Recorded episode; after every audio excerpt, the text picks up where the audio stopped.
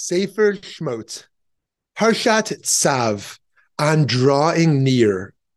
In Parshat Tzav, Moshe relays instructions for how the Kohanim, the priests, are to offer sacrifices or korbanot, which emerges from the Hebrew word karov, to draw near.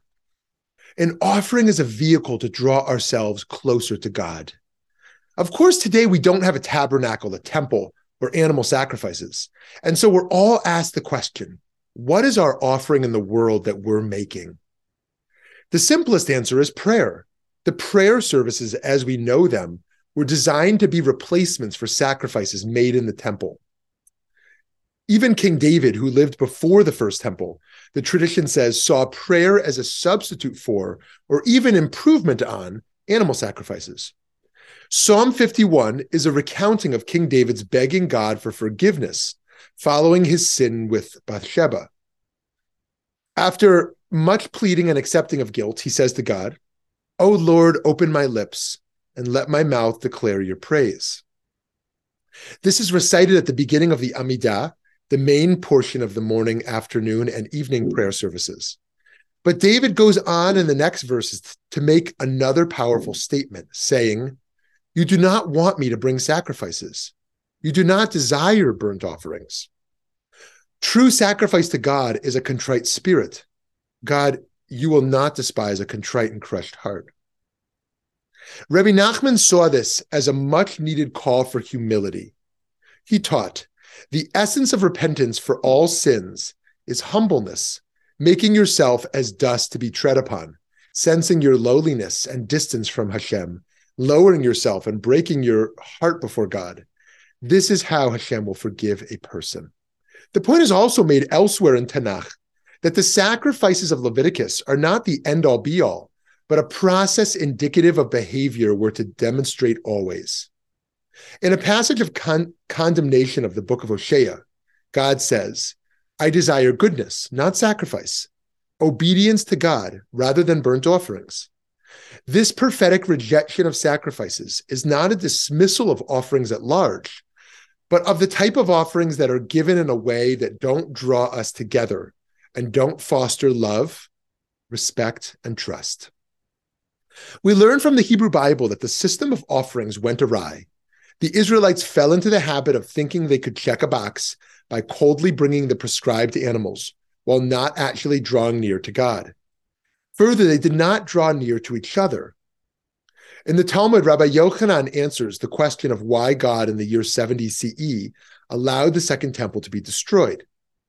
He says, "They were occupying themselves with Torah, commandments, and kind deeds. Why was it destroyed? Because there was sinat chinam, baseless hatred." Baseless hatred, he says, is just as bad as the sins that caused the destruction of the first temple, idol worship, sexual sins, and murder combined.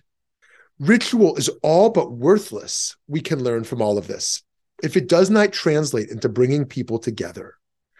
How could we have an opportunity to come that close to God, to have God's presence dwell among us in Jerusalem and blow it?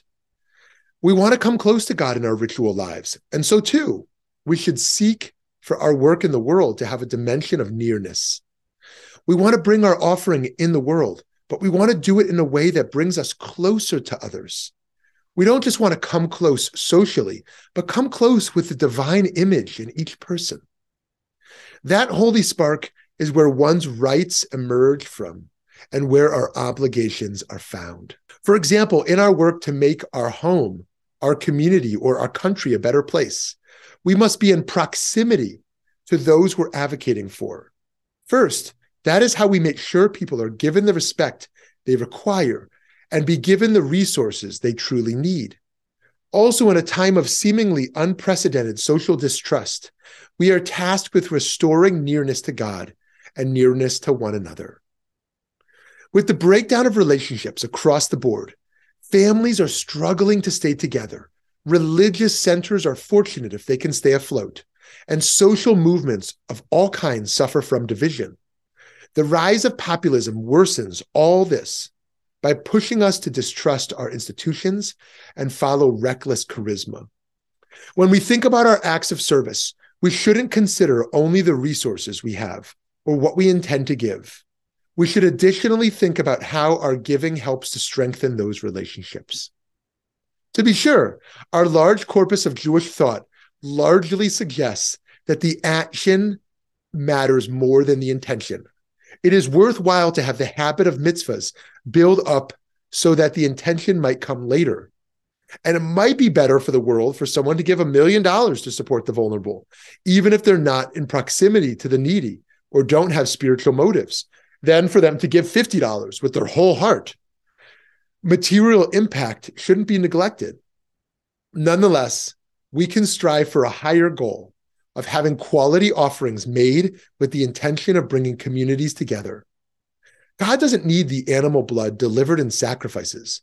God desires connection to human beings in whatever form that takes. In our time, there's a need to draw human beings toward one another as well. That will be one of our great offerings to our Creator. Shabbat Shalom.